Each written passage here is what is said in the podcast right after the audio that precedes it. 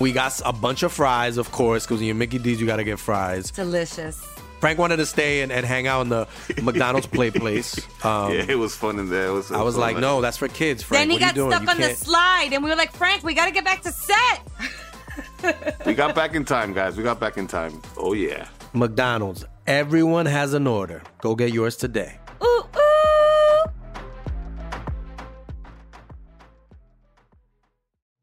¿Quieres saber cómo se edificó el Parlamento Sumerio de 1935 o dónde encontrar una ratochanga de Amazona? Scribit es el lugar donde puedes encontrar todas esas dudas que están en tu cabeza y que tienes que resolver ya. Ajá, y puedes encontrar libros, revistas, periódicos, publicaciones científicas, académicas, puedes encontrar muchísimas cosas, audiolibros, podcasts. Yo lo escucho para, yo lo uso para escuchar podcasts de repente, audiolibros cuando vamos de viaje y yo estoy muy contento con Script. Pues mira, si tú vas de viaje en estos días, pues en este momento Scribe está ofreciendo a nuestra audiencia un descuento para tener dos meses por solo 19 pesos. Ve a prueba.script.com diagonal leyendas para tener dos meses de suscripción por solo 19 pesos. Es prueba.scribd.com diagonal leyendas para tener dos meses de suscripción por solo 19 pesos. Puedes usarlos para aprender o puedes usarlos para entretenerte, pero son 19 pesos nada más.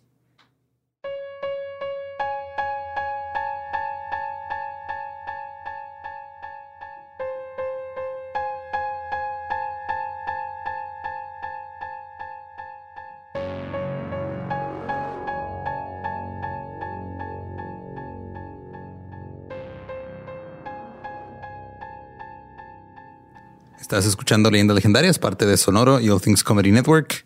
Bienvenidos a eh, otro episodio más, Yes. otro miércoles más. Un episodio en- de- de- muy, muy de mi corazón, Ajá. porque regresamos a lo que más amo. Spooky stuff. ¿Fantasmas? Sí. ¡Fantasmas! Fantasmas.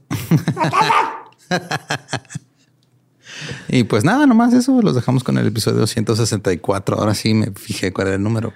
Tú eres- no tendríamos que meternos en este problema Ajá, yo sé. si es- lo dejas yo cavé mi pero- propia tumba. Yes, porque ahí viene, ahí viene la portada. Ajá. Y, Pero y- está chida para cuando no tenemos nada que decir, güey. claro, claro que sí. Y va que quede en récord. Claro. La portada coincide. Ajá, con, Con el el número número. que Porque sí. ha habido ocasiones en las que no ha coincidido, pero hace un chingo. Sí. Eh, pero sí, como yo creo el 80% de los episodios he dicho bien el, el número de episodio y Así creo es. que es este un, un- un buen promedio. Yes. Yo digo que sí. Pues escuchen esta madre. yes. Uh.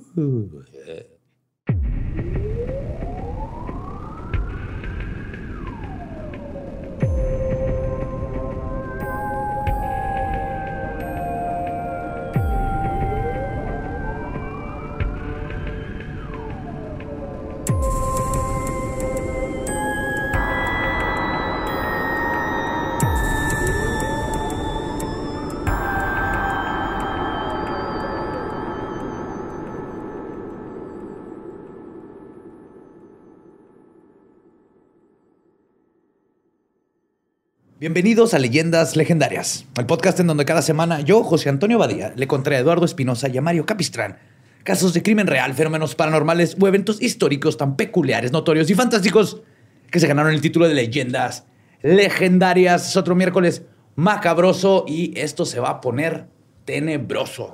Y para eso me acompañan Eduardo Espinosa y Mario López Capistrán, el malandro. De No Ciudad- estaba listo para entrar así de, de golpe, güey. Como que todavía estaba asimilando. Un malandro siempre estaría listo. Ajá. Sí, Sí, te está faltando. ¿Vas Mala bien? yankee. ¿Vas bien? Mi va. malandro favorito. Así se va a llamar tu serie. Mi malandro favorito. Borre aprendiendo a ser malandro. En lugar de un malandro que se... Que se recupera, Que se reintegra a la sociedad. Voy a tener un chingo de rams, ¿no? Así como ayudantes, güey. Así de diferente forma, con un solo ojo, dos, tres. Y van a estar todos en overall, sin playera. Ok. Qué raros requisitos tiene. Totalmente. Pues como Minion, güey. No me he dado cuenta que están vestidos sexys, güey. ¿Sí es cierto? Sí, sí están sexys. Por eso hay tanta gente que los photoshopea casi bien mamados y eso. Ajá. Sí. Wow. Pues vamos a darle porque este tema está... Así, mira. Delish. Y a huevo, ovnis. Casi. Todos conocemos historias de fantasmas, alta extrañeza o simplemente de cosas que no podemos explicar. Ya sea que nos pasó a nosotros o que nos lo contó alguien que conocemos. Pero hay algo especial cuando la persona que cuenta estas experiencias es un oficial de la ley, un policía, un popo, la chota, la tira. güey. ¿Dónde se le dice popo? Así dicen en Inglaterra, the popo. Ah, Ok. Es el po, güey, ¿no? El monillo ese The culero. police, the popo. Ok. Y siempre me ha gustado the popo. The popo. Pues hay cierta legitimidad cuando alguien que trabaja en este rubro se topa con un evento que no puede explicar. Y es por eso que recopilé varias historias verdaderas para contarles sobre encuentros paranormales policíacos. Órale. Entonces, todas estas son historias este, que contaron policías. Muchas de ellas no vienen sus nombres, entonces les puse nombres para que, tuvieran, son, para que tuvieran un nombre. Pero como es común con todo esto, igual que con los pilotos, casi no quieren decir que vieron un Sí. fantasma o un hombre Luego no dan jale, ¿no? Acá. Sí, sí. Pero si tu trabajo es hacer fantasmas, no estarlos viendo. Como la película de Baby Drive, ¿no? Acá Driver. Baby Driver. que traía acá, güey, la palabra hate. Ajá. Y luego es que me quité la E para que me dieran trabajo. Ese hat, güey, ¿no? Soy un pendejo, güey. Tienen que ver. Yes. Pero por eso pues, los nombres este, casi todos son inventados. Pero las historias son verdaderas. Nomás Ok. que crean anonimato para poderlas contar para Que no les no afectara. se las cagaran sus, sus otros compas policías. Pues Ah, esos güeyes cagando la verga, no creo. imagina. La primera historia nos enseña que las cosas creepy a las que podemos ser expuesto, puede ser expuesto un oficial de la ley, no necesariamente suceden cuando están en un llamado, en una casa abandonada o poniendo una multa. Este incidente sucedió desde la oficina. La oficial Berta McCarthy estaba atendiendo el teléfono de la estación en tiempos previos al 68, que fue cuando se instauró el ahora, fa- ahora famoso número universal para emergencias en los Estados Unidos 911, que después tomamos nosotros. ¿no? Antes de esto tenías que llamar directamente a los bomberos, ambulancia o policía. Y esto fue justo lo que sucedió esta noche. McCarthy recibió una llamada de lo que parecía ser una mujer de edad avanzada. Su voz era áspera y se notaba que estaba teniendo problemas para respirar y por lo tanto batallaba al hablar. La señora le pidió al oficial el número del doctor local. Con cada palabra exhalaba dolorosamente y McCarthy dedujo que la mujer al otro lado de la línea necesitaba ayuda urgentemente. Le pidió su dirección para mandarle una ambulancia, pero la señora se negó a darle más información y nada más le preguntó de nuevo, dame el número del doctor. El oficial le dijo que esperara un momento en lo que lo conseguía. Buscó el teléfono y cuando lo encontró, retomó su llamada original. No habían pasado ni 30 segundos, pero la voz al otro lado del teléfono ya no estaba contestando. McCarthy podía escuchar el, te- el tenue murmullo de la respiración de la señora y deduciendo que se había colapsado y necesitaba ayuda, McCarthy pidió que la llamada fuera rastreada para poder mandar oficiales de ambulancia a su domicilio. Claro, como debe de ser. Yes. Haciendo su trabajo, güey. No, aquí en México te cuelgan, güey, y, Ajá. y te me avientan un impuesto para, para acabar de chingarla. Así, ¿no? Le voy a dar un recibo por Te haber cuelgan, son y 9, 11, 11. te, te cuelgan y te cobran la soga, güey. wow, qué bonito. Cuando el equipo del cuarto de control le mandó la dirección, McCarthy rápidamente despachó a la locación al carro de policías más cercano y una ambulancia. Luego regresó a la llamada para avisarle a la señora que ya iba ayuda en camino. Preocupada de que si colgaba no sabría qué iba a pasar o que quizás la señora recobraría la conciencia y pediría ayuda, McCarthy se quedó en la línea solo escuchando la leve respiración y estática que entraba y salía de la llamada. Así que se como... y lo... Cuando escuchó a sus compañeros tocar y luego entrar a la casa, McCarthy por fin colgó, ya la, colgó el teléfono, sabiendo que ya no había más que hacer por el momento. Mientras tanto, los dos oficiales en la escena encontraron el teléfono de la cocina descolgado, pero no había rastros de la señora. Comenzaron a irse de cuarto en cuarto buscando a la dueña de la casa. Y fue cuando se dieron cuenta, poco a poco, que el hogar se veía casi deshabilitado. Deshabitado, perdón. Había muebles y todo, pero no se veía como que alguien hubiera estado viviendo ahí en un rato. Continuaron su búsqueda y después de revisar todas las, habita- las habitaciones, no pudieron dar con la persona que había llamado. Dentro de la casa fueron alcanzados por los paramédicos que habían atendido la llamada. Uno de los paramédicos le comentó a los policías que reconocía la casa, porque tres semanas previas a ese llamado, él y su compañero habían llegado a la misma dirección para atender a una mujer que pidió ayuda después de quejarse de dolores en el pecho. Uy. La señora de la casa, que ya tenía varios años viviendo sola después de que enviudó, había sufrido un ataque al corazón. Llamó al doctor, pero para cuando arribó la ambulancia había fallecido en su sala. Cuando los oficiales regresaron a la comisaría, le contaron a McCarthy lo sucedido y obviamente se quedó en shock. Estaba segura de que había hablado con la señora. güey. Y además, porque estaba tratando de encontrarle así Sí, algo de lógica. Ajá. Pero dijo, es que si no hubiera entrado la llamada desde esa dirección, Como lo hubiéramos podido rastrear. no lo hubiéramos podido rastrear exactamente. No hubiéramos sabido. Y McCarthy nunca volvió a recibir llamadas de ese teléfono, pero ella, los paramédicos y los dos oficiales que vivieron esta experiencia quedaron convencidos de que fueron testigos de lo que posiblemente fue como un eco fantasmal de una mujer en su último momento de vida. Ya bien pros no saben marcar teléfonos y la madre. Ya pueden ser secretarias, un, un fantasma. Va a llegar el punto en que una viejita, el fantasma de una viejita, se le va a aparecer a su nieto para que le diga cómo marcar un celular, güey. porque nunca- Mijo.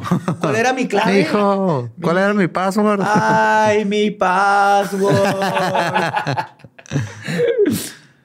pues como oficial de policía, te toca lidiar con todo tipo de cosas, ya que por lo general son los primeros que, que, este, que contactas cuando hay una emergencia.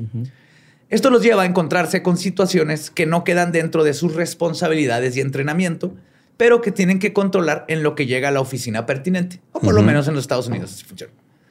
Tal es el caso del conocido como el Código 5150. Este código se da en referencia a que el llamado es para atender a alguien que está teniendo algún tipo de brote psicótico. Ok. Ah, ok. Entonces, si, tenemos, un, te- tenemos un Ajá. 5150 en la calle Downright, ya dices, oh, oh, ok, Ya valió madre. Ya valió madre. En el caso del oficial Barney Popo, le tocó atender justo uno de estos códigos. Y ahora sí le vas a decir lo de Popo. Jamás. y así le digo.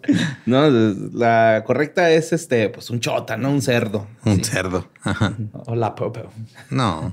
Está muy adorable, va. Pic pic a lo mejor, güey. No sé, me Pou, Pou. Es el, la- el triangulito de ese, güey. Cuando, cuando llegó a la residencia, bajó de su patrulla y fue recibido afuera de la casa por una señora que se veía visiblemente afectada por algo.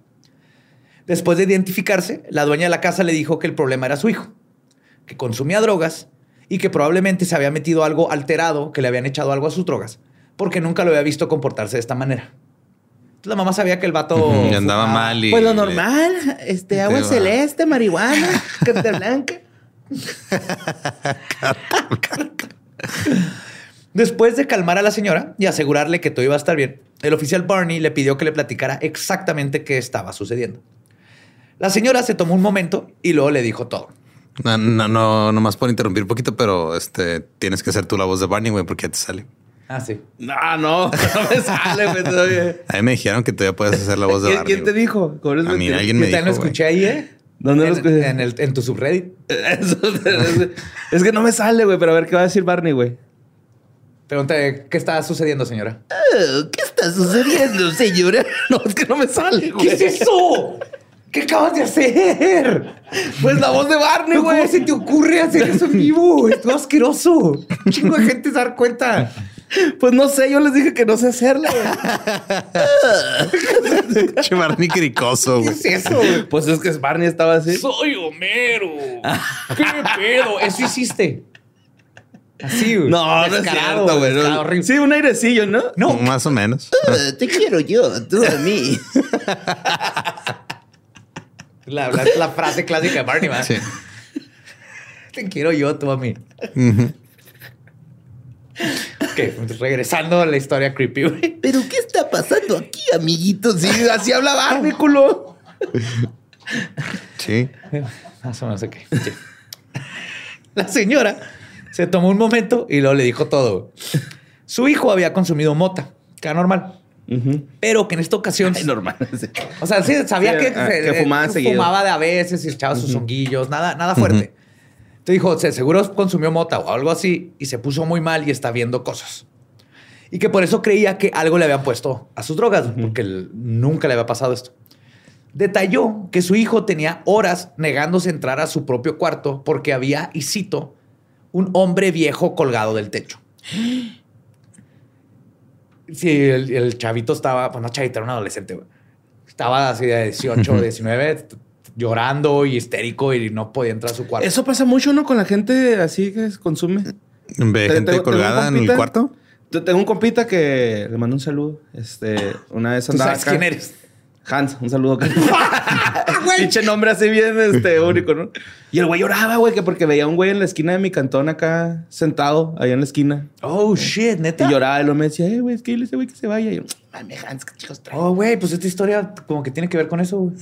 Le hicieron la misma mota adulterada. güey. Ajá. Sí, mo, a lo mejor. Eso les pasa por fumarse dos motas, güey. O sea, Nada más es una, todos Una saben. y ya, güey. Porque una- tres causa la muerte. Sí. Ajá. Y que no sea del tipo de hierba Haley Joel Osment, Ajá. porque es la que te hace ver gente muerta. Panteón Kush. Porque ya vas a parar. no porque esté prensadote. El oficial pudo notar que el joven estaba súper high, pero no loco. Y conociendo la mota, sabía que no era normal. ¿no? Y comenzó a sospechar lo mismo que la mamá, que, la, que tenía razón y que le habían puesto al cilantro de choronzón algo que le dio alucinaciones al pobre chavito. Entonces el adolescente empezó a hablar cuando el oficial le preguntó qué demonio está pasando. Le dijo, y cito, la otra mujer que vive en la casa me dijo que no entrara a ese cuarto. a la verga. Entonces, Nomás el- vivía con su mamá, supongo, ¿no? Ajá, el oficial voltea a ver a la mamá como para preguntarle cu- cuál otra mujer se refiere y ella inmediatamente levantó los hombros y le dijo, no tengo idea. ¿Qué está loco. Sí, no pedo. sé, se, se ve igual que mamá, pero tiene botones en los ojos. Qué vergas. Sí, le confirmó al policía que nomás vivían ella y el hijo. Barney podía ver que el joven estaba aterrorizado. Así que decidió ver qué estaba pasando en la habitación. Comenzó a caminar por el pasillo hasta que llegó a la puerta. Culeado, pero no culo, lentamente tomó la chapa de la puerta y comenzó a girarla. Abrió la puerta y volteó al techo. No había nada. Era blanco.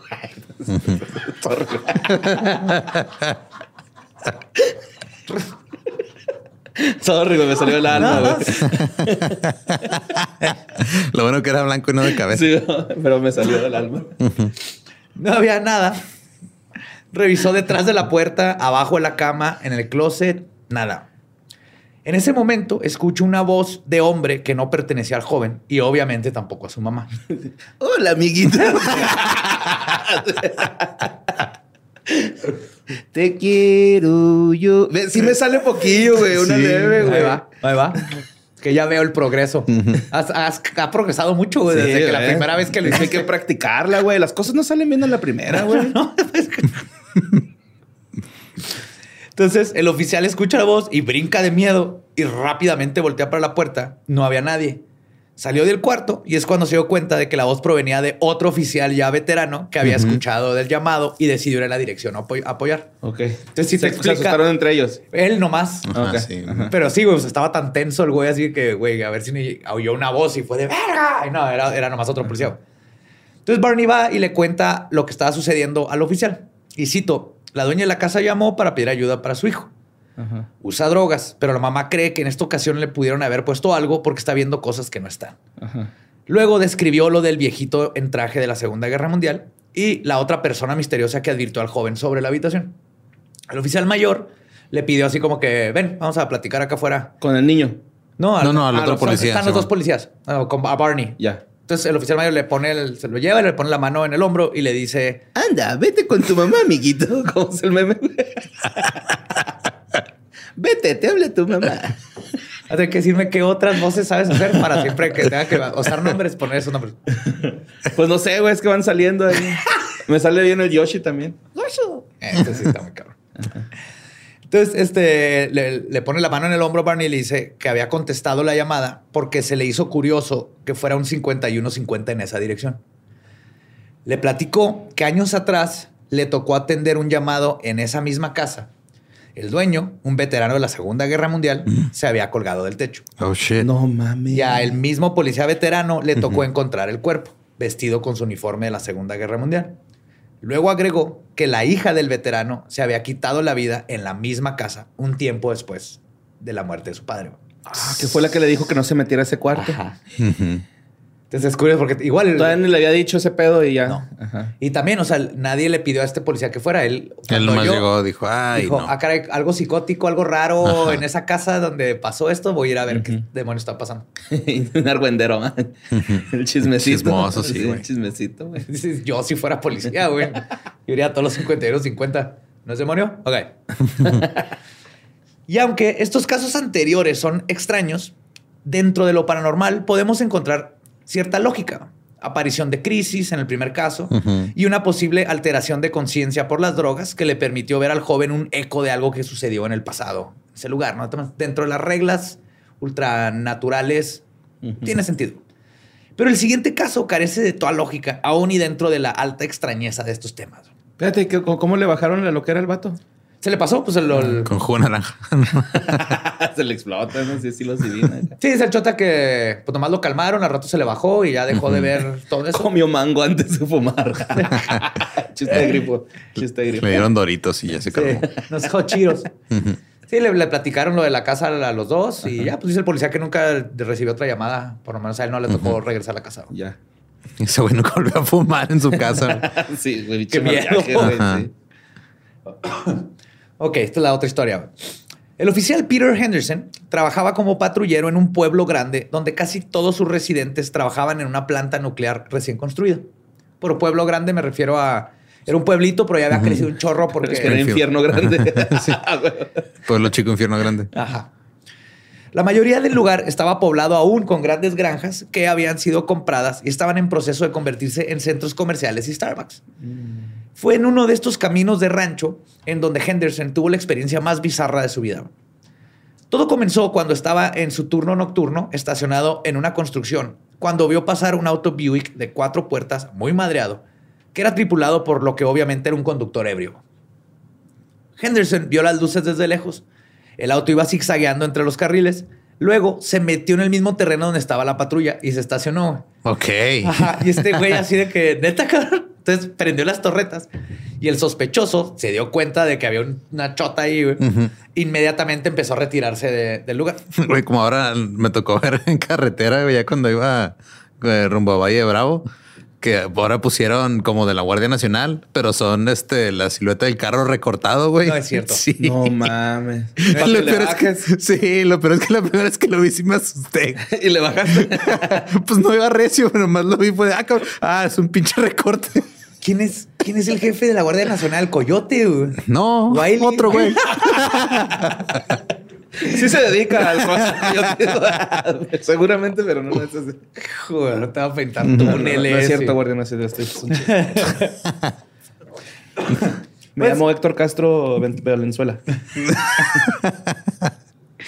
Ay, güey. se retira. El oficial empieza a seguirlo y en cuanto el Buick se percató de que sí, sí se dio cuenta de la patrulla y lo siguió, güey, aceleró. Eran aproximadamente las 3 de la mañana y el oficial sabía que era poco probable que hubiera gente afuera de sus casas a estas horas. Pero por si acaso decidió bajar un poco la velocidad. O sea, no, no alentar al conductor que, que que se fuera más rápido. Ya andaba más, como ajá. 80 millas por hora. Dijo, quedó poquito Sí, atrás. va a ¿no? provocar un accidente. Exacto. Al cabo aquí lo puedo ver, o sea, no se me va a escapar. Así que Henderson empezó a seguirlo de lejos y el- sin perderlo de vista. Lo que más le preocupaba, de hecho, en este momento, era que el Buick se, se le atravesara un mapache o un venado y esto causara que el tripulante tuviera un accidente. Que está ebrio, viene manejando. Pero si se accidenta con un mapache, el mapache está entrenado, güey, para hacerle cirugía ahí mismo. Son de los Sí, mapaches los que luego vinieron a trabajar a. Tampico. Sí, sí, sí. Ajá. Qué bonito ese programa de. Y si es del espacio, pues hasta Y todo gracias al, dinero del, de la rifa. Ajá, que se pudo está. dar esa beca a los Qué mapaches. Eh, mamá anduvo en Tampico y sí vio aliens ahí en la playa, güey, disfrazadas, personas de aliens. Qué chido. ¿Neta? Sí, Qué chido. Mientras el oficial le comunicaba a la estación su situación, este, sucedió lo que parecía ser justo el escenario que estaba temiendo. Mm, El conductor ebrio frenó en seco, como si algo se le hubiera atravesado, cuando iba a 130 kilómetros por hora. Perdió el control, golpeó contra la orilla de la carretera, dio un giro de 180, se detuvo y luego aceleró de nuevo. El oficial describe que el conductor, cuando volvió a acelerar, parecía que lo que fuese que lo hizo frenar lo había asustado y ahora estaba huyendo, no del oficial, sino de lo que vio. Ajá. Para esto el oficial no había visto ni madre. Perdón. La patrulla le dio alcance justo cuando el Buick llegó a carreteras más rurales y al entrar a una calle de grava perdió el control de nuevo y ahora sí el auto terminó cayendo de frente primero dentro de un canalito de irrigación. Ujú. Henderson se bajó de su patrulla y cuando llegó al accidente se percató de que por suerte, de borracho, el conductor estaba bien. El oficial ayudó al hombre al salir de su auto, le informó de sus derechos y que iba a ser arrestado después de que lo vieran los paramédicos y también le habló a una grúa para que se llevaran el Buick. Al poco tiempo llegaron los oficiales y la ambulancia junto con la grúa. Cuando estaban sacando el auto del canal, los oficiales escucharon un grito que provenía del ahora esposado sospechoso, que decía, y cito, ¿Dónde chingados está mi defensa? Cuando salí del bar, mi carro traía defensa. ¿Dónde quedó? Ok. Faltaba la defensa trasera güey, del carro. Y era lo que está quejando este vato. Para ese entonces ya estaba amaneciendo. Los oficiales voltearon a las inmediaciones del accidente y se fijaron dentro de la zanja, pero no había defensa. Igual, la defensa era trabajo de- para la agencia de seguros y todos se retiraron de la escena. El sospechoso fue llevado a la cárcel. En su siguiente turno, Henderson llegó a la estación de policías para revisar la cámara de su patrulla para hacer su reporte para la corte. Estaba revisando la grabación, le contó la historia de lo sucedido al encargado de sistemas de la estación y después de escuchar sobre el- el- la pendejada de que el güey estaba imputado por su defensa, decidieron apostar si tenía o no defensa el auto cuando el oficial lo había perseguido, porque Henderson no se acordaba Ajá, sí tenía defensa. si tenía defensa. Vamos a revisar el video. Se apostaron un café, ajá, El bar. Vamos Estaba- a checar el bar. Estaban viendo el video cuando primero se percataron que en efecto el Buick sí traía defensa cuando comenzó la persecución, pero estaba sosteniéndose apenas con unos alambres y duct tape. Se iba moviendo acá. Digo que está todo el Buick. Ajá, sí el, rama, defensa, pero- el rama arregló esa defensa. Henderson. Volteando a ver las luces. Oye, ya tienen gaffer, güey. eh, Ram ya le puso gaffer, güey. Ah, qué bonito. güey.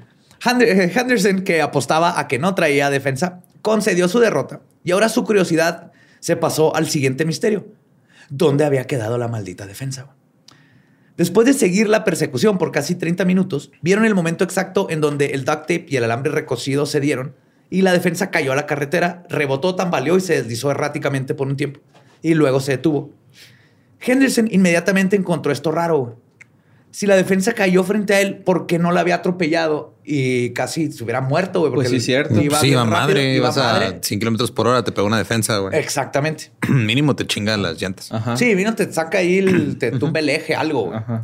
Pues continuaron viendo el video y gracias a que el oficial había mantenido su distancia durante la persecución, captó todo lo que había sucedido y quedó anodadado.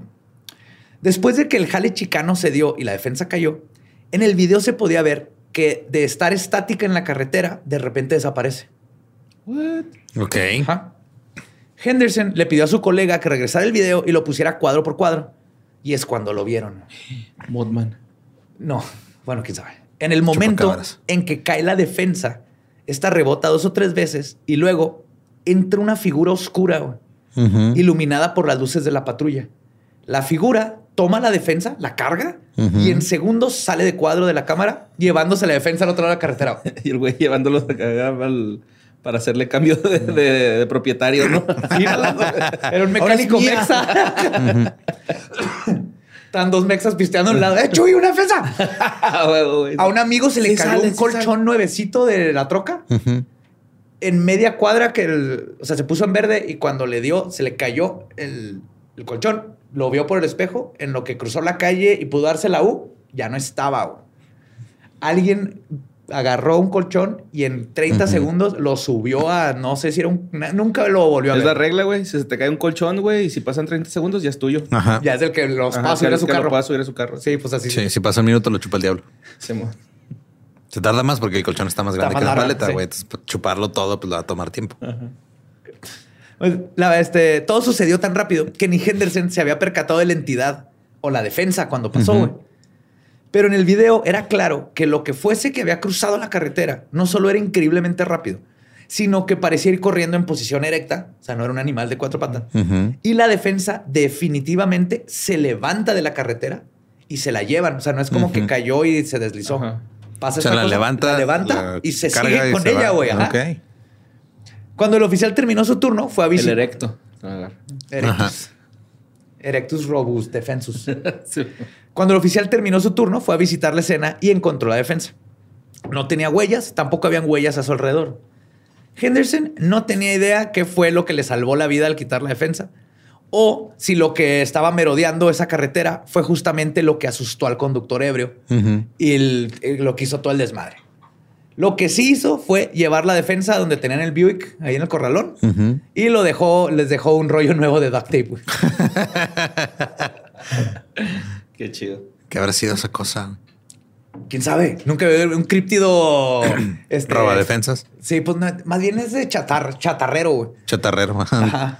Un criptido hoarder. Pues el RAM, güey. nomás que Siempre que llegamos aquí, de repente hay cosas bien raras que ah, me encontré eso en la calle, güey. Güey, porque Ah, Se andan merodeando las Ajá. carreteras, güey. Pues hay un gafete de un señor de una maquila como el 94 que está allá colgado Ah, ese atrás. lo güey. tengo yo en mi casa ya. Ya te lo llevaste. Sí, es que lo usé el día que me disfracé de ganso o pato, no sé qué era. Y este lo traía puesto. lo traía puesto no por, por, por parte del disfraz, sino porque se veía la marca de la playera que traía abajo. Ah, ok. Era para taparlo y se me olvidó dejarlo, pero de rato lo traigo. Y alguien No, me dijo, oye, ese es de la, del, es de la molinera que está ahí en la, por el Sanders, güey. No sé. el Sí, de repente alguien llega, me dijo que trabajaba ahí, que ella hacía gafetes, güey. llega de repente con basura, güey. Una vez trajo una defensa de un turu, güey. Sí, güey, a mí me ha tocado. Yo he ido a sus exploraciones de venta, vamos a conseguir cosas. Pues los encuentros con personas de penumbra son comunes, no solo en la vida real, sino en relatos policíacos paranormales. Pero el- ¿Qué? Es que si no lo digo ahorita, lo voy a decir después. ¿A ¿Cuántas personas de penumbra le han disparado por la espalda? Y este se les escapa. es que traía defensa.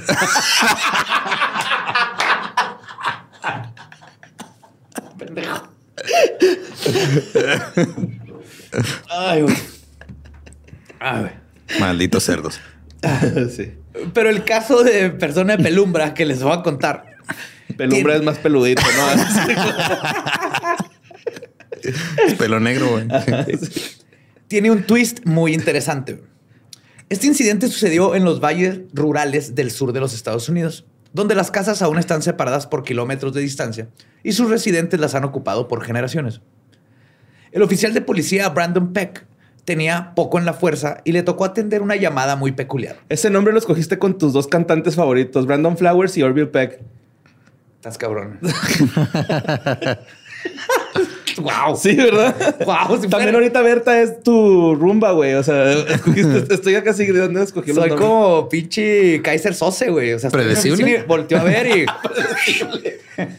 el, el- el oficial Vans Cortina Roja. Vans Flashlight. Era, era holandés, es apellido holandés. Claro. Flashlight. Que fue que le digas así a tu casi esposa.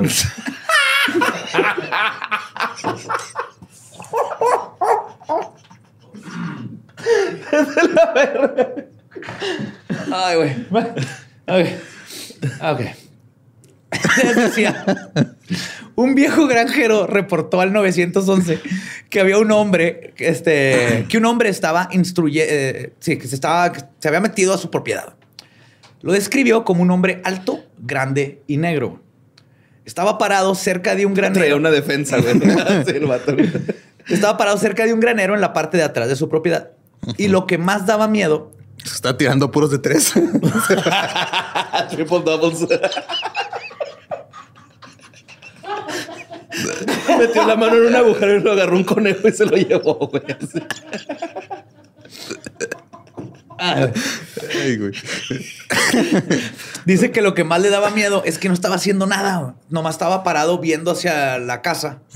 O lo que parecía que eran viendo hacia la ventana y no se movía güey. nada. Nomás estaba parado así una cosa de dos metros. Ajá. Cuando el oficial arribó a la propiedad, el granjero lo recibió y le dijo, y cito, hay un hombre negro enorme en mi patio. Pueda que esté desnudo, Ok. pero no estoy seguro. Es Saiyajin. lo tiene bien grandota. Dijo y agregó, tampoco sé si está armado. No más porque sí casual. Claro. Estamos asumiendo. Agregó que no sabía qué quería, pero que te sentía que le quería hacer daño. El novato pensó que el viejito estaba posiblemente ya algo demente. Senil. O senil. Pero aún así, pues tiene que dar la ronda. Tomó su linterna y comenzó a buscar el granero. La propiedad estaba descuidada con mucha hierba seca que limitaba la visibilidad y transversarla. Pero el rookie continuó en su búsqueda. De repente, Brandon comenzó a percibir un olor que describió como cáustico, caliente y a químicos, como aluminio quemado, dice, Ok. que lo hizo comenzar a toser. Aún Ah. así, Quemando algo ese güey. ajá, Meth. Ah, pues sí, plástico quemado. Pues él lo que pensó, que dijo que no era, no pensó nada extraño en el momento, porque todas esas propiedades están rodeadas de plantas petroleras, donde sacan petróleo, entonces a veces llegan olores a químico. Finalmente logró llegar al granero y cuando su luz llegó a una de las paredes, se percató de que el viejito no estaba alucinando. Parado contra la madera vieja del edificio estaba una figura humanoide completamente negra, con hombros anchos. Parecía no tener ropa y toda su piel estaba cubierta de una textura extraña. Eran como pequeños bultos, como cuando se te eriza la piel, pero todo, toda la, todo el cuerpo. Andaba erizo el compa. Andaba ari- ariciando. Pensando como policía, Brandon puso su mano sobre su pistola y le habló a la persona frente a él. Le dijo, soy la policía, no te muevas y cito, date la vuelta lentamente, pon las manos donde las pueda ver, siguiendo protocolo. Ujú. En eso, es en eso, perdón, que la figura comenzó a girar. Lo que el oficial había visto era la espalda de la criatura. Tam- Ok, o sea, la criatura ajá. estaba viendo la pared, también desde, o sea, nomás allá la silueta, ¿no? Ajá. El viejito también, la criatura no estaba volteando a ver a la casa, estaba viendo el granero así. Fijamente. Ajá.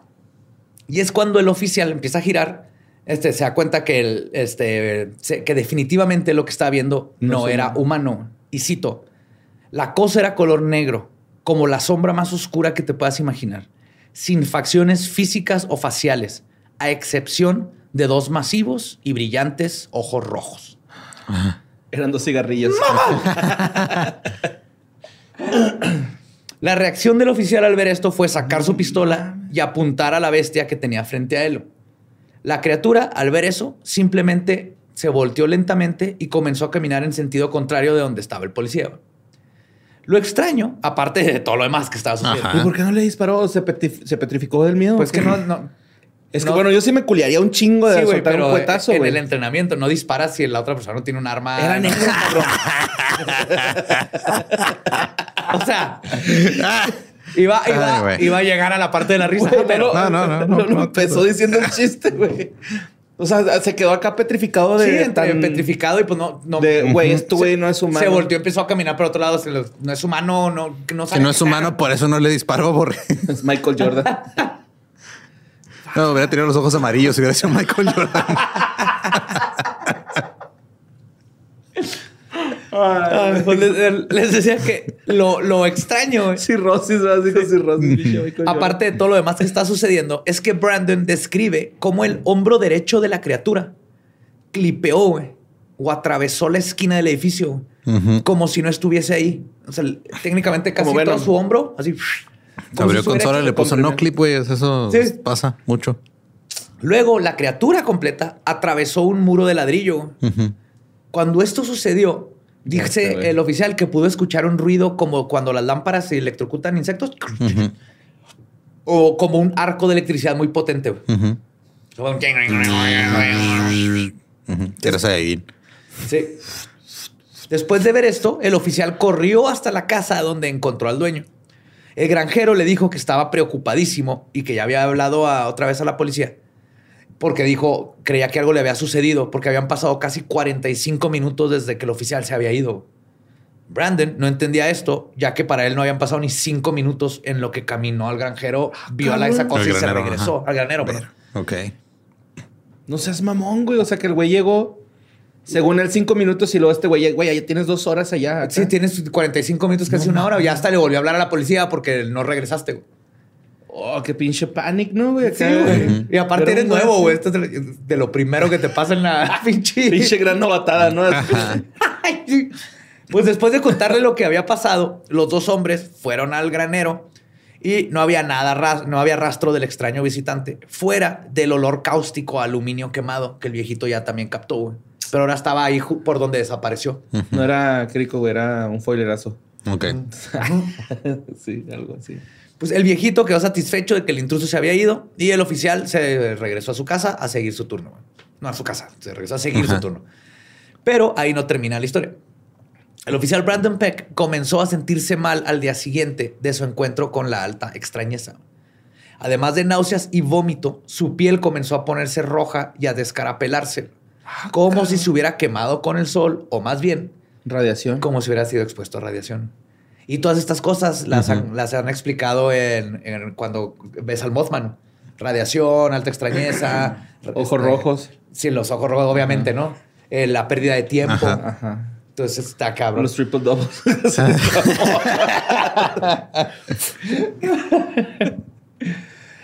Y pues los casos de alta extrañeza no son ajenos a los policías y tampoco son exclusivos a los Estados Unidos. Un caso de lo que podría ser un brinco temporal se suscitó en el norte de Inglaterra hace poco menos de una década. El oficial Dally Cummins y su pareja Oliver Hall, pareja de Chota, se conocieron en el servicio y rápidamente hicieron buenos amigos. Tenían los mismos gustos en música, ambos eran amantes de la astronomía y amaban los animales. Esto hacía que sus rondines fueran placenteros cuando patrullaban una zona que había quedado devastada económicamente a finales de los 70s y todos los 80s, cuando todas estas zonas industriales cayeron por las reformas de la mujer que le dio el nombre a mi corgi, la entonces primer ministro Margaret Thatcher. No mames, yo pensé que era por Maggie May de Ruth Stewart. No, es por No, Margaret ajá, Thatcher. por- De hecho, señora Margaret Thatcher es Yo creí que era por. Margarita la diosa de la cumbia, güey, pero no. Sí, ¿no? Órale. Pues dar las rondas por ese lugar era tedioso. güey. Lo más que sucedía era que los oficiales encontraran un borracho o tuvieran que asustar a jóvenes haciendo graffiti. güey. Pero una noche en particularmente lenta, todo cambió. Aproximadamente a las 2 de la mañana, los dos oficiales decidieron ir a una zona apartada de su ronda normal. Les gustaba ir ahí porque podían ver las estrellas y, si tenían suerte, algún zorro o puercoespín. Ajá. No, güey. Está demasiado romántica la historia de estos dos policías, ¿no? Sí, güey. Ah, sí. totalmente, güey. Sí, por favor. Totalmente. güey. Pues, no, deja tú. Puede haber un puerco espín, un, zor- un zorrillo y un puerco espín. No mames, güey. Iban a coger, güey. Claro. Estaba más interesante cuando lo empecé a leer. Porque dije, oh my God, esta es una historia de gay lovers bien chingona. Hasta que después dijeron el nombre de la oficial. Porque officer, pues es neutral. Ajá. Entonces, ahora es, es gender neutral en inglés. Ajá. Y yo asumí que eran dos hombres patrulleros. Y dije, ¿Y no? "A huevo, que van a ver puercoespines. Y no, es hombre y mujer. Andan de puercos, espinándose. Pues esa eh, madrugada estaban tomándose un café y discutiendo si Marte y Júpiter estaban visibles en el cielo nocturno cuando notaron una tenue luz que provenía de una casa que debía estar deshabilitada, deshabitada. Era común que jóvenes se metieran a estas casas abandonadas para pistear y tirar pari. Sí, Así sí. que los oficiales asumieron que eso era y decidieron ir a ver qué estaba pasando. Pinches culos, güey. Ujú. Vamos a chingarlos la par y esos Sí, güey. güey. Están ahí viendo las estrellas. no hay puercoespines, ¿qué más vamos a hacer? Qué aburrido está la noche, güey. Como no tenemos alegría en nuestra vida, vamos a robársela a los demás. Qué raro que no haya sido policía yo, ¿verdad? quédate. Qué bueno. Pues manejaron la patrulla hasta el lugar, apagando el motor justo cuando arribaron para no alertar a los que estaban dentro del lugar de la presencia, de su presencia. Podían escuchar desde la patrulla susurros que provenían de adentro del lugar y también vieron que la luz que habían visto antes era luz de vela. Esto también les preocupó porque el- es- llegaba a pasar que por usar velas se quemaban, Se lugares. quemaban las cosas. Ok. Se asomaron sigilosamente por las ventanas rotas del lugar y no pudieron ver a alguien. Entraron y se abrieron paso por la antigua propiedad que olía a musgo y estaba cubierta en grafiti. Cuando llegaron al cuarto donde estaba la luz, vieron que habían varias velas encendidas, marcas de pies en el polvo del piso y además estaba cubierto el piso el- y repleto de periódicos viejos y diarios escritos a mano. Habían un chorro de periódicos y Jerry Seinfeld haciendo otro especial para Netflix. En Londres. Ajá, sí. Fue súper random. ¿No has Es visto que- el especial de Jerry Seinfeld? No. Pone Ajá. todas las hojas así de sus Ah, chistes pendejo, no estaba narrando. ¿Me perdona? Sí, no. Es mi ignorancia. No, perdón, yo por hacer una referencia tan específica. Ah, Jerry Seinfeld. Ajá, sí. No, Nigel levantó uno de los periódicos y se percató de que databa a los años 30. Luego se dio cuenta que todos databan a ese año. Mientras tanto, Daly había estado leyendo los diarios que estaban repletos de escritos que hablaban del odio del autor hacia un hombre llamado Simon, que además amenazaba con matarlo si, y cito, no se salía de su cabeza. Ok. Luego, los oficiales notaron algo extraño. Lo que parecía ser el patrón del papel tapiz del cuarto eran también los erráticos escritos de lo que parecía ser el autor del diario. Toda la pared estaba cubierta con la frase, y cito, salte de mi cabeza, Simon, nos mataré a los dos o a ambos. Todo así, una y otra vez. Entonces, todo el papel tapiz de una de las paredes estaba así. Mira, y nosotros siempre creyendo que Alvin era el problemático. Y es Simon. Claro. Los Sí, Theodore es gordito, güey. No puede tener. Ah, lo está comiendo a gusto. Ah, Está comiendo, sí. Es, jo- es jocoso. Pues los oficiales no escuchan leyendas legendarias, así que lo primero que pensaron fue que la persona que estaba en la casa definitivamente tenía algún trastorno mental y podría ser peligroso. Nigel gritó que si había alguien en la casa y que saliera. En cuanto dijo eso, los oficiales escucharon a una persona correr en el otro cuarto, luego lo que pareció ser una ventana rompiéndose y finalmente los pasos de la misma persona corriendo por la maleza de afuera. Los oficiales corrieron al cuarto donde escucharon el ruido y lograron ver una figura corriendo en la oscuridad alejándose de la casa. Perdón. Nigel y Daly brincaron por la ventana y comenzaron la persecución. Estaban lejos, pero no tanto que sus linternas no pudieran iluminar la espalda del sospechoso o sospechosa. Cuando estaban a punto de alcanzarlo, la figura se tiró al suelo, quedando cubierto entre la maleza. El pasto estaba lo, su- lo suficiente para que si te caes Sí. te tape, pero no tan alto como para no ver a alguien enfrente de ti. Ajá. Ok. Y una vez apliqué esa, güey. De esconderme en las malezas para que no me diera la shot. ¿Y sirvió? no me llevaron, sí, no, sí Ajá. funcionó, güey. Mira, al parecer sí funciona, güey. sí. Es como los tigres, te tiras y porque los chotas ven en blanco y negro, ¿sí sabías?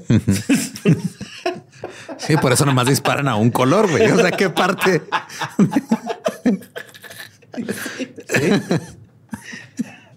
¿Qué parte no entiendes, Borre? Tienen dos conos nosotros. Los oficiales creyeron que de hecho se había tropezado por cómo se cayó y dijeron, ya, aquí lo vamos a agarrar. güey". Pero cuando llegaron al lugar donde la persona había caído, que les tomó 10 segundos menos, o sea, venían atrásito, no había rastro alguno de ella o él. Había clara evidencia en la hierba de los pasos del sospechoso e incluso de donde había caído su cuerpo, estaba todo aplastado. Pero sus huellas se detienen ahí, como si hubiera caído en el suelo y en ese mismo lugar se le hubiera tragado la tierra. Un abuelito. Se convirtió en ratita y se fue, güey. Rata de campo. Ah, yo entendí un abuelito. No, güey. nahualito, güey. Güey, yo también entendí abuelito. Dije, ¿qué tipo de Se abuelito? descompuso un chingo, yo pensé. No, Oye, ¿qué nahualito. Nahual, nahualito. ¿Qué dijeron sus, sus papás y los abuelitos se se convierten en ratón. güey? ¿Por qué no está tu abuelo? El sordo no. Está en el bar, ebrio. No, no, no, no. No, no, se sí, convirtió es un en un ratoncito. ratoncito. Ratón. Ratoncito de campo. Claro. Hijo, es un ratoncito de campo. Mañana regresa. Está, está dormido en esa caja de galletas. Dormir en una caja de galletas. Entonces, tiempo después llegaron más oficiales con binomios caninos que lograron detectar el olor del intruso en donde comenzaban las huellas, pero de nuevo, al llegar al punto donde cayó, Escarbaban. no, No. no, nomás ahí se detenían y luego ya no querían moverse, güey. Incluso empezaban a, compor- a comportarse extrañamente, como si le tuvieran miedo a algo. Después de que no hubo poder humano del entrenador para hacer que el perro siguiera haciendo su trabajo, lo jalaban y pues están súper bien entrenados, pero no seguía órdenes, hasta lo jalaba de la correa y no quería hacer nada. Entonces varios oficiales decidieron regresar a la casa para ver si encontraban alguna pista de qué estaba pasando. Para sorpresa de los os- dos oficiales que habían llegado originalmente, el, cuerpo, el cuarto en el que se este, acababan de entrar estaba completamente vacío. Ah, cabrón. No, estaban velas, los no periódicos ni las velas, ajá, los diarios, pero el polvo que cubría el piso sí mostraba las pisadas de ellos cuando habían estado ahí adentro. Pero las de, de los pies Las, del otro no. las de la- las de antes no, nomás las de ellos. Entonces quiere decir que sí estuvieron en ese cuarto. Ujú. Lo único que permanecía de la experiencia forteana que acaban de tener era el escrito en la pared que amenazaba a Simon. Entonces esto suena más como en un este, cosa, resbalón Temporal. temporal. Ajá. También leí de otro policía que le pasó algo parecido. Se le quedó cerca de una granja su patrulla y salió un granjero y le ayudó, le ayudó al carro a, a, este, a repararlo. Le prestó su teléfono y habló a que fueran por él. Este, le ayudó a empujar el carro hasta la carretera y luego al rato ya llegó la chota, otra chota y cuando regresaron todo estaba así madreado, güey. Dice que hasta ahora los árboles raspaban el techo de la patrulla, güey. De lo, lo Cabrón. crecidos que estaban. No estaba el señor, no estaba la granja, pero el carro estaba arreglado y se veían las, las manos. Sí, las de manos él. de cuando lo empujó cuando el lo empujó, viejito. Eso es lo que da gusto, ¿no? Que todavía hay este, espíritus buenos, güey, que quieren ayudar Ajá. y que Sí, a- pero este tío, este gente. suena más como un time jump, o sea, de- viajó a, un- a una burbuja temporal donde sí estaba este viejito, pero en otro tiempo le ayudó y ya cuando regresó ya no estaba. Más que fantasma. Y por eso sí pudo interactuar. Y el viejito en su tiempo güeyes- estuvo platicándole a todos los güeyes de un viajero en el tiempo que trajo una nave bien rara y que no se- le ayudó a repararla y se fue. No le creían.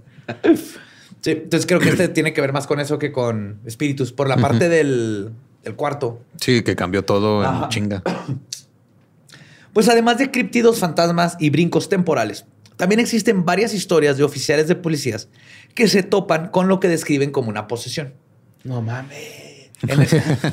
Sí, es un cargo como de. Es un cargo de posesión, güey. que son varios años de la cárcel. ¿Por qué no son cinco, güey? sí, no, oficial ando bien poseído. A ver cuántos gramos de demonio trae encima, porque lo vamos a tener que llevar esos. ¿Cómo? Trae demonio con intención de distribuir, ¿verdad? Como Es que 60, son diferentes demonios. 60 gramos de Belcebú, oficial. Aquí los traigo metidos en el culo, pero bien poseídote ando. Y si no me lo saco, no, hombre, no, va a flotar. Eso quiero cagar. Pues en este caso, varios oficiales fueron llamados para atender una llamada al 911 por violencia doméstica en un área conocida por violencia de drogas, prostitución y eh, no era una- un, un buen este, vecindario. Cuando llegó la policía al departamento en cuestión, se toparon con siete personas que vivían en el complejo de departamentos, susurrando en círculo en la entrada. Cuando los oficiales les preguntaron qué estaban haciendo, los residentes contestaron, y cito, rezando por nuestras almas. Güey, eh, no es pedo. Una vez, hace unos días, Ram subió Ram subió eso, güey. un video a su Instagram de unas personas rezando fuera de, de qué era, güey. Una mueblería. De una, de una mueblería. Ah, no sé. Una mueblería. Ajá. Sí, güey, pero eran ah, varias personas en círculo y le digo, eh, güey, ¿qué están diciendo esos güeyes o que están rezando? A mí también, yo ¿A los muebles? Pues al dios de los muebles, yo creo. Ajá. Que para que Al dios de los precios bajos, porque es mueblería. Pues los policías quedaron algo inquietos después de esta respuesta, pero dijeron whatever y siguieron hacia el departamento. En cuanto entraron, fueron avisados de que un miembro de la familia estaba poseído. Ah, claro. Los oficiales, obviamente escépticos y seguros de que se trataba de alguien drogado hasta su madre. Digo que ya, ya estaba, era común, ¿no? Que alguien fumó crico y le cayó mal y estaba vuelto loco, crocodile o lo que sea, güey. Pues caminaron hasta la recámara donde estaba el sospechoso. Estaba cerrada. Desde fuera podían escuchar varias voces hablando entre sí. Lo raro es que era en lenguajes que no entendían. Lo más raro es que cuando preguntaron quién más estaba en el cuarto, les informaron que solo había una persona. En ese Wow. momento, los policías juzgaron. Jorge Falcón haciendo caras y voces ahí adentro. Pero es la misma cara. la misma cara y la misma voz. Nada más hace. Damas y caballeros, vamos a tener que hablarle al SWAT. Se les metió un cojo Jorge Falcón a su Ya casa. se está quejando de los estandoperos. Ya está muy, muy grave el señor. Dejaron la ventana abierta, ¿va? y un micrófono ahí. Nunca dejes un micrófono abierto porque se te va a meter un jo- Jorge Falcón. Y en eso escucho un mic, mic. Y llega un Teo González. ¿no? Eso ya es infestación. Ahí sí ya le hablas al Vaticano. Polo Polo no, porque no se acuerda cómo llega. Soon, güey. Fuck, Pues perdón. en este momento los policías juzgaron que esta situación no era algo que les incumbiera y llamaron a una ambulancia. Dijeron esto tiene que ver con alguien súper drogado o algo y vamos a necesitar al- médicos. Y este, les informaron a la ambulancia que se trataba de un potencial y peligroso incidente psicológico, tal vez por estupefacientes. En lo que esperaban a los paramédicos, la familia les contó, le contaron pues, que el hombre del cuarto había comenzado a portarse extraño durante las semanas anteriores. Dijeron que se comenzó a enojar por cosas banales, se agitaba por cosas minúsculas y progresivamente comenzó a ponerse pálido y a verse físicamente enfermo en muy poquito tiempo. Ok. Aproximadamente media hora antes de que la policía fuera llamada, el individuo había comenzado a gritar, y cito, me voy a comer a mi familia y me van a arrastrar al infierno por haber roto mi contrato. ¿Dónde están los waffles? Qué verga ese Sam Butler, güey, en la mañana. en el hotel esperando el desayuno continental, güey. Luego, Marketing de sneakers ya ha llegado muy lejos. güey. Luego comenzó a suplicarle a María la Virgen que lo salvara y en eso comenzó a salirle espuma de la boca. Cuando esto sucedió, comenzó a quemarse el cuerpo con veladoras. lo cual me hace asumir que esta es una casa latina, que tenían veladoras. Ok. Sí, puedes deducir. Aparte ahorita habla en español, entonces. Ahí fue cuando la familia al fin pudo detenerlo y lo encerraron en el cuarto. Porque cuando se empezó a quemar dijeron, ah, no, sí, tranquilo, carnal. Uno de los familiares le dijo a la policía que él estuvo en el cuarto tratando de calmarlo, pero que salió corriendo cuando vio que el poseído comenzó a treparse por las paredes y el techo. ¿What? Las policías obviamente no creyeron esta parte, pero no podían negar que los gritos del señor en el cuarto eran extraños. No solo porque era irreconocible el lenguaje en el que hablaba, sino que una de sus voces era tan graves que las paredes y ventanas del depa vibraban. no mames. Resonaban junto con lo... Pinche canto tibetano. Cuando al fin arribaron los paramédicos, por fin los policías tumbaron la puerta del cuarto porque la había cerrado por dentro el pato este también. Y encontraron una recámara completamente destruida. Lo único que parecía estar aún en una sola pieza era una lámpara que iluminaba la habitación. Los policías en su reporte dicen que las sombras que, formaba, que se formaban por la luz parecían cambiar y moverse de formas extrañas cuando las veías por la periferia de tus ojos. Pero también añaden que tal vez era porque todo el mundo estaba paniqueado. Pero de todas maneras que toda la escena en ese cuarto estuvo bien creepy. Seguido de los policías entraron los paramédicos. Encontraron al hombre en una esquina de la habitación y cito, en cuclillas, parecía un animal viendo a su presa en el suelo. Estaba así como en cuclillas, y viendo hacia abajo. El hombre seguía murmurando como si hablara con alguien. Luego, cuando uno de los paramédicos le, le habló por su nombre, de Manuel, el poseído levantó la cabeza con la vista completamente perdida. Lo describen como cuando haces un ruido y lo volteas hacia un animal asustado. Así como que no, todavía no te ve, pero es así de instinto que así era. Como que estaba moviendo por instinto. De hecho, el movimiento fue tan extraño y creepy que todos los policías pusieron sus manos en las pistolas. Así de, no las sacaron, pero fue de what the fuck. Ajá, este güey no se va a lanzar ahorita. Esto está raro, sí. El paramédico se mantuvo calmado y luego preguntó que cómo se sentía, a lo que el sospechoso contestó en español mientras sonreía y citó, ni Dios mismo te va a poder reconocer cuando haya terminado contigo. El policía así de, güey, no hablo español. Fucking. Pues fue en ese punto en que los paramédicos y los policías tomaron la decisión unánime de sedar al hombre y llevarlo a que recibiera atención. O sea, y dijeron, ¿sabes qué? Ya, too Ya, much. too much. Sí, güey. Duérmelo. Duérmelo ya. En lo, en lo que discutían eso, el hombre se levantó. Esto dejó ver que todo su pecho estaba cubierto en heridas autoinfligidas. Güey. Luego volteó a ver a uno de los oficiales y le dijo, y cito, esa baratija no te va a salvar. Refiriéndose a un rosario que el oficial traía en el cuello, pero que no estaba visible. O sea, lo traía por abajo de su camisa de... Pero le apuntó hacia el pecho y le dijo eso. Y después el oficial dijo, güey, yo traigo un rosario, güey, abajo de mi, de mi Un chaleco. escapulario.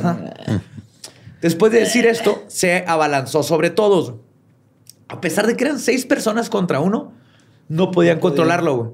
Eventualmente, un policía logró taclearlo y todos los demás se subieron en bolita, güey, intentando detenerlo usando simplemente el peso de todos. Qué padre que detienes a un demonio con el poder de una Sí, táctica policía. primaria, güey. Escribí exactamente eso. güey.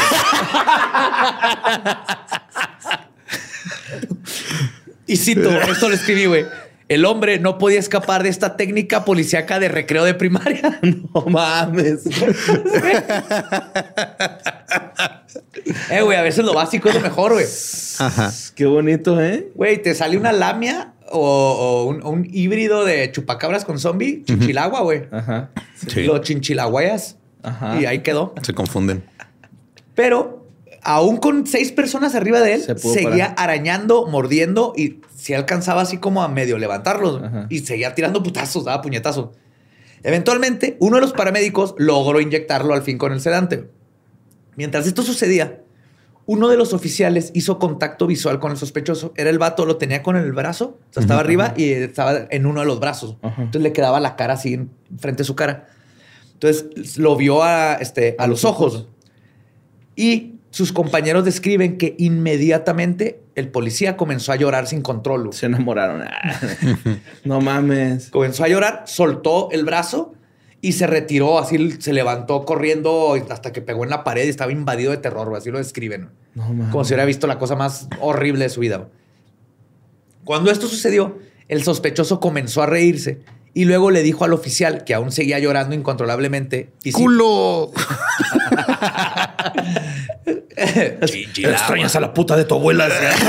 Me imagino que va a decir algo así bien feo, güey. Eh, Chichilagua arriba voy, se cae la burra. No, le dijo, y cito, verme, verme más de, veme más de cerca para que nunca más se te olvide.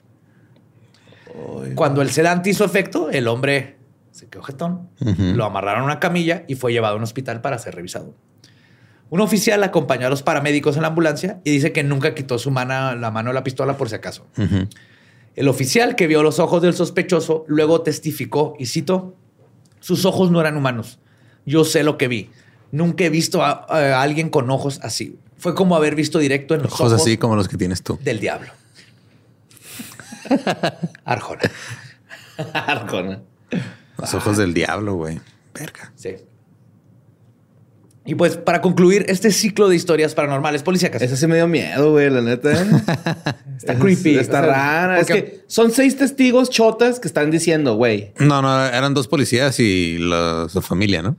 No, no, o sea, al, al final eran seis. Al final llegaron Eran- más policías. Eran, ajá, más policías. Ah, y paramédicos. Entonces, ¿Cuántos sí. chotas se necesitan para agarrar un demonio? De hecho, eran cuatro chotas y dos paramédicos. Ah, ok. Ah, ok. En total, los Pues que sí, pero estaban. seis cabrones así con. Pues esos que eh, tienen la primera palabra, ¿no? Ante ti. Ajá. Como mortal, pues está cabrón, ¿no? Son seis cabrones diciendo, güey, este Sí, güey es creepy, raro. porque de todas maneras, o sea, aunque esté el- lo puedas explicar fisiológicamente por las drogas y todo eso, si hubieron cosas que el- lo- ese policía que se asustó por los ojos, él ya quedó, para él esa experiencia fue de veras. Eh, al que le hizo un Dubalín también, Ajá. así como, ¿de dónde, no? Así. Saca caca. Dubalín. Spider-Man. Vamos a sacarle a Baal con un sacacaca, lo jalas y se te sale. Por enfrente, ¿no? Se lo empuje, Simón. Pues para concluir este ciclo de historias paranormales policíacas, hubo una en particular que me llamó la atención porque tiene todo. güey. Como diría Coco Celis, es la torta cubana de historias paranormales. Está bien vergado. Esta historia sucedió una noche de junio, donde el oficial John Rodríguez comenta que antes de esto él no creía en lo paranormal. Fuera de que octubre dice que siempre es intenso, pero no por los fantasmas, sino porque la pinche gente se pone bien rara en octubre. Bien loca. Ajá, se pone bien loca. güey. Ando bien loco. Bien pedo. Esa noche Rodríguez y su pareja recibieron una llamada para atender una alarma que había sonado en una zona de construcción. La despachadora del 911 le avisó que había un posible intruso en un edificio y que ya habían llamado al encargado de las llaves para que los viera ahí. También les avisaron que esperaran a que él les diera acceso, porque pues, necesitan permiso, ¿no? Rodríguez le contestó a la operadora, y cito, espero que el ladrón también se espere a que llegue el encargado de las llaves antes de salir corriendo. ya ves, humor de policía, güey. Me quise poner un chiste de policía. también ellos, también los policías ríen y componen chistes. Claro. Pues llegaron al edificio que era mayormente oficinas de doctor y una farmacia en el primer piso y tenía un segundo piso que estaban remodelando. La alarma había sido activada en una de las oficinas del piso de arriba. En lo que llegaba el encargado de las llaves, los oficiales le dieron la vuelta al edificio. Todo se veía bien, no habían puertas abiertas ni ventanas rotas y no podían ver luces adentro del recinto como si alguien estuviera ahí merodeando. Eventualmente llegó el cuidador de las llaves. Los policías le dijeron buenas noches, él dijo lo mismo y les abrió la puerta para que ingresaran. Luego entró al lobby y les prendió las luces. Los oficiales vieron que había escaleras a su izquierda y un elevador frente a ellos. Le pidieron al de las llaves que les abriera la puerta de las escaleras. El hombre, que estaba recargado en un escritorio, les dijo que no tenía las llaves de esa puerta específicamente. Así que los policías tuvieron que tomar el elevador. Llegaron al lobby del segundo piso, el cual estaba completamente oscuro, a excepción de un pequeño haz de luz que parecía emanar de uno de los cuartos. Se les hizo curioso porque no, lo- no se veía de fuera. güey. Ok. Nomás Estaba adentro y, nomás se y no había electricidad. ¿o? Sí, era, era así un, era un pasillo, no había electricidad en el segundo piso. Era un pasillo, un chorro de puertas, este, como seis puertas, y al final se alcanzaba a ver luz. Pues dice, no era luz de luna porque no había luna ese día, y pues por fuera no se veía luz. Estaba, estaba raro. Entonces los oficiales sacaron sus linternas y comenzaron a caminar hacia esa luz, Mientras que Rodríguez le decía a su pareja que así empiezan todas las películas de terror. Ah, güey, Dicen que sí le comentó. eso, güey, en, este, investigaciones de Yep. acosa fantasmas. Pues en su camino hacia la luz fueron revisando cada puerta. Todas estaban cerradas. Metódicamente revisaron cinco de seis puertas. Todas estaban cerradas. A excepción de la última. Los dos policías vieron que abrió, entraron sigilosamente al cuarto, preparándose para una posible confrontación con un intruso. Pero lo único que encontraron fue una mesa de madera, un calendario viejo, un frasco con plumas y un gabinete. Además de esto, la oficina tenía un baño y un pequeño closet. Revisaron ambos. No había nadie. En ese momento, decidieron que seguramente la alarma se había activado sola y que se irían. Se dijeron, a ver si un glitch de la alarma o algo, ya revisamos, no hay nadie. Al salir de la oficina, cerraron la puerta. Y cuando iban a caminar hacia el elevador, o sea, salen, voltean, vieron algo extraño. La puerta de al lado que acaban de revisar estaba completamente abierta. güey.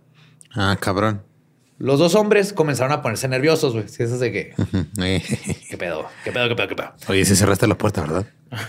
sí, sí, pues ni la habían abierto, güey. Sí, desconectaste la plancha. y empiezan a correr así en las puertas, ¿no? Y sale- entrando y saliendo con Scooby-Doo, güey. Secuencia de Scooby. Entonces se pusieron nerviosos, güey, pero se cagaron cuando se percataron que todas las puertas del pasillo estaban completamente abiertas, güey. Uf. No mames. Fue cuando se dieron cuenta que eran extras en una película de terror, güey, que iban a ser los primeros en morir. sí. Aún así, dice el oficial que su entrenamiento le ganó a su terror y comenzaron a revisar cuarto por cuarto, güey. No había nada, güey. En ninguno había nada. Y lo más curioso es que no las oyeron abrir- abrirse, güey. Y Tomás dice, es imposible en el tiempo que estuvimos Que que, alguien todas las haya puertas. abierto todas las puertas y que no haya menos de que el individuo, ajá, a menos de que haya una persona en cada cuarto, ¿no? Y- Sí, o, o tal. Los dice, encuentras, güey. Estuvo bien raro, güey. Este. Ah, entonces empezaron a revisar todo y no había nada. Al salir de las oficinas, ahora las estaban dejando abiertas, güey, como porque ya estaban abiertas. güey. Cuando llegaron a la última puerta, o sea, ahora la más cercana al elevador, la contraria a la que habían entrado primero, entraron. Esta oficina estaba completamente vacía. No tenía ni closet ni, ni baño. Como la... Pero al poco tiempo de que entraron, sus radios comenzaron a sonar con un ruido agudo que los, que los hizo gritar, taparse los oídos y caer de rodillas. Interferencia loca, güey. Ajá. Hasta que apagaron los, los radios. El borra ya bien culiado. Todo Ese culiado. Héctor, güey, ahí atrás. Pinche Héctor. Cuando lograron callar sus radios, una puerta del pasillo se cerró con tanta fuerza que estaban seguros que se había roto. güey. O sea, lo cabrón así con... No mames. Ya. Entonces, Rodríguez dice, güey, que no sabe quién salió primero de esa última oficina, güey, pero que sí sabe que su pareja le ganó, güey, a llegar al elevador. güey. Llegó primero él, abrió el elevador, le picó para abajo, entró Rodríguez, güey, se pelaron. Llegaron al primer piso y salieron al lobby, güey.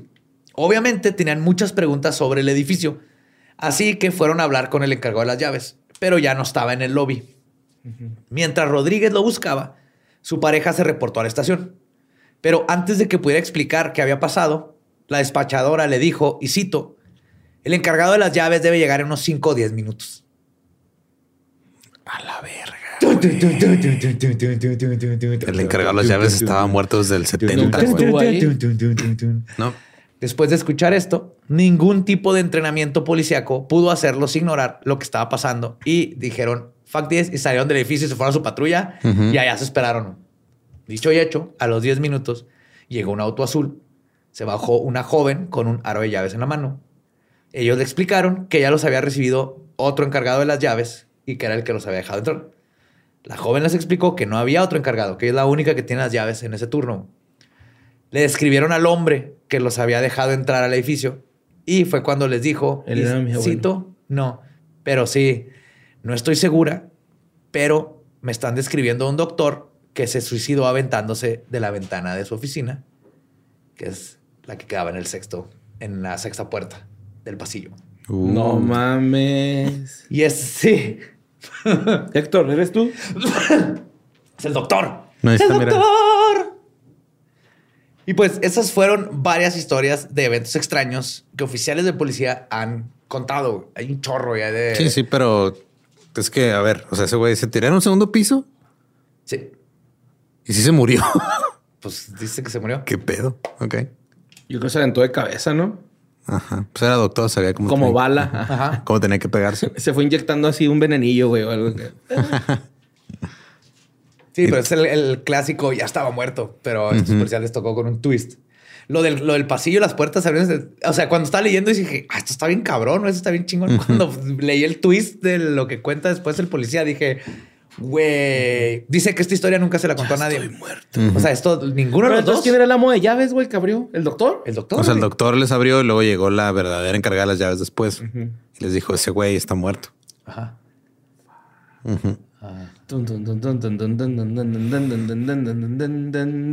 Y de hecho, estaría bien chido. Ujú, Este, sí, hay, hay policías que nos escuchen o paramédicos ujú. que nos manden historias así, lo más creepy o, o nomás así tenebroso o paranormal, no importa. Pero si tienen historias que les ha pasado en el trabajo, estaría chido que las manden a sucesos arroba sin contexto. .com o al Instagram personal del Badiablo. No, no, no, no. Venganza. Ahí se van a perder. Ahí se van a perder y las quiero leer. Quiero, quiero, yo colecciono historias de fantasmas. Quiero saber de, de paramédicos y. Oye, a nosotros nos invitaron a un hospital, ¿no? A investigar A hace poco. No, sí, pero no hemos ido. No hemos ido. Ajá, no. Mm, Ya iremos. Ya iremos. Y pues estas fueron historias paranormales de policías. Si hay algo especial cuando es un policía o un paramédico que me cuenta historias así, cuando leo de ellos, porque no tienen por qué estar inventando estas cosas. De hecho, pierden credibilidad. Entonces, las subo en un rango. No que sí que me creo todo lo que me cuenten, Ajá. pero sí, sí las analizo con un poquito más de... hmm, ¿qué ¿Por qué chingados habrá dicho ¿Por qué eso este oficial no está-. Es como cuando cayó el ovni aquí en. Juárez, que me topé unos policías. Este, estaban afuera de una casa ahí en Pradera y me acerqué y estaba platicando con ellos y les dije, les pregunté que si no sabían nada del ovni Ujú. que había caído. Entonces, que no se acordaban. Y pues varios así. Y uno de los policías me hizo, estuve un vergas, me hizo así, con la, con la cabecilla, así de que, Sí, como que- ven para acá. Y luego, pues ya voy. Y me dice, güey, yo estuve ahí. Estábamos, yo estaba en esa área. Y esa noche me dijo, nos llegó una llamada que dijo, sálganse todos de esta área y no regresen hasta que les volvamos a, Habla. a hablar. Entonces, que todos los policías se fueron de esa área y llegaron los militares. Estuvieron ahí un buen rato y cuando terminaron dijeron, ahora sí, regresen a, a patrullar normalmente. güey". Entonces me dijo que él vio la luz, vio cuando se fue toda la luz porque Y tengo todos los chotos así, pero ¿por qué no? Pues por eso, joven. Por Sal- eso, ya se la sabe, joven. Oh, A ver, joven. Por ejemplo, ese policía no tenía por qué inventarme eso. Fue un dato que me aventó. Y Nomás por convivir, güey. Es que son humanos, güey, la neta. O sea, se pasan No, dejen de humanizar los policías, por favor. No. es que sí se pasan de verga, güey. Ajá. Con los ciudadanos, pero. Pero hay pues policías también buenos, son son humanos. personas, güey, También son se equivocan, ¿no? O sea. Claro, y hay buenos policías. Sí, yo digo que son más los buenos que los malos, pero los malos. Hacen más ruido. Digo que ruido, hay, hay, hay muy buenos, pero el sistema los corrompe. Ya aprendimos de el durazo. pedo. El sistema te corrompe, aunque llegues buena onda a querer ser un buen policía que caza fantasmas y que ayuda a viejitos a cruzar la calle y que baja gatos del árbol. Porque ese es el sueño de todo mundo que se mete a la academia, es bajar gatos de árbol, ver fantasmas y disparar así en un terreno baldío a latas con tus compas. Ese es el sueño de todos. Y tener bigote, obvio. Ajá, Porque sí, te- sí. cuando te haces policía te sale el bigote. Y una dieta balanceada en Yes, ¿no? pero luego el sistema mexicano te corroe así, ¡ah! te corrompe. Ay, no. Sí. Pues este, recuerden seguirnos en todos lados como arroba leyendas podcast. A mí me encuentran como arroba ningún Eduardo. A mí como Mario López Capi. A mí como Elba Diablo y mándenme, por favor, sus historias más creepy. Nuestro podcast ha terminado, podemos irnos a pistear. Esto fue Palabra de Belzebub y Barney. Te quiero yo y tú a mí. Ya sale, güey.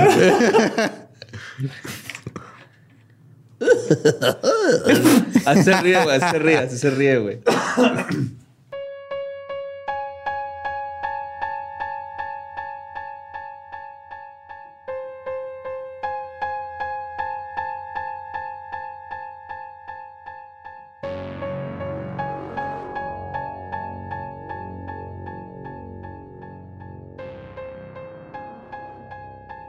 Estas fueron las historias paranormales policíacas que no van a ver ni en la revista Alarma, ni en el PM, ni en ninguno de esos.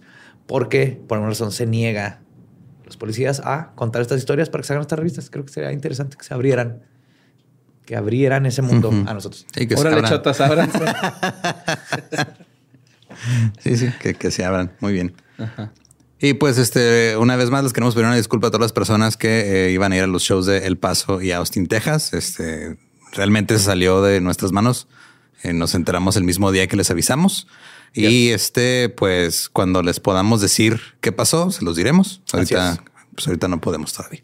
Lo bueno es que solo se pospuso. Ajá. Entonces ahí estaremos con nuestras 10 maletas, con todos los ensayos que hemos hecho. Estamos puestísimos.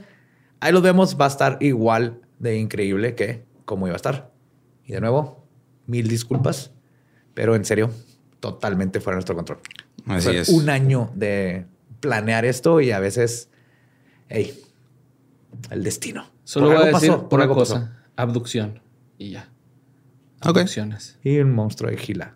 Pero ya les, ya les podremos Abducciones. platicar más. De, de- le dije a Borre que no comprara un pinche monstruo de gila como mascota. Pero ahí anda, güey. No, Ahí anda. bien. Estaba bien vara, Bueno, asumimos que ahí sigue. Ajá. Ojalá y siga ahí. Cuando llega un güey a un estacionamiento a venderte algo, güey, no tienes que dudarlo y comprarlo, güey. Buen punto. ¿Te conté cuando una gitana me hizo pendejo? No. Es que fue una gasolinera. A mí güey. sí. ¿Y cómo costó? Pues llegó y luego lo supe que era gitana. Es mi gente, güey. Son, son pinche Roma. Y está en un carrito lleno de gente y los anillos y todo. Y me pidió lana para la gasolina. Este, y que me lea la mano. Y ya me leyó la mano, y me dijo cosas y así de que... Me dándole la mano y dije, está en pendejo. Chingar. Eh, Yo sabía que me quería hacer pendejo, pero dije, ah, güey, esta historia está mal. Y entonces, este, saqué así, abrí la puertita que tengo, donde tengo efectivo en la camioneta y le doy 50 pesos. Pero la vi que vio, lo, ahí vi que tiene más, eran puras monedas y así, lo, debe más, debe- ya se puso como... Ajá, y yo, exigente. Toma. Y en la cartera, a ver su cartera, ya me empezó a exigir que le enseñara la cartera. Y yo, señora, en serio, no traigo ya nada, ya estoy yo enseñándole la cartera.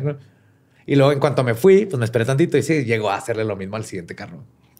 Pero con orgullo digo que me chingó una gitana. Ay, güey, a mí una vez me vendieron una semilla de tulipán, güey. Cuando llegué no salió nada, güey. Bueno, no sé si también tenga mala mano para plantar, va, pero... Un bulbo de tulipán. Sí, güey, ajá. Sí, parece un ajo, un ajo, así. Sí. ¿En qué minuto perdimos el control del programa, Ram? Eh, ya ahorita- Buenas noches. Ah, pues ya nadie está escuchando. Hacemos confesiones. Se anunciaron fechas nuevas. Si estás escuchando esto, se anunciaron fechas nuevas de comprar boletos y Yes. bye. Epic. Cuidado con los gitanos, pero a menos.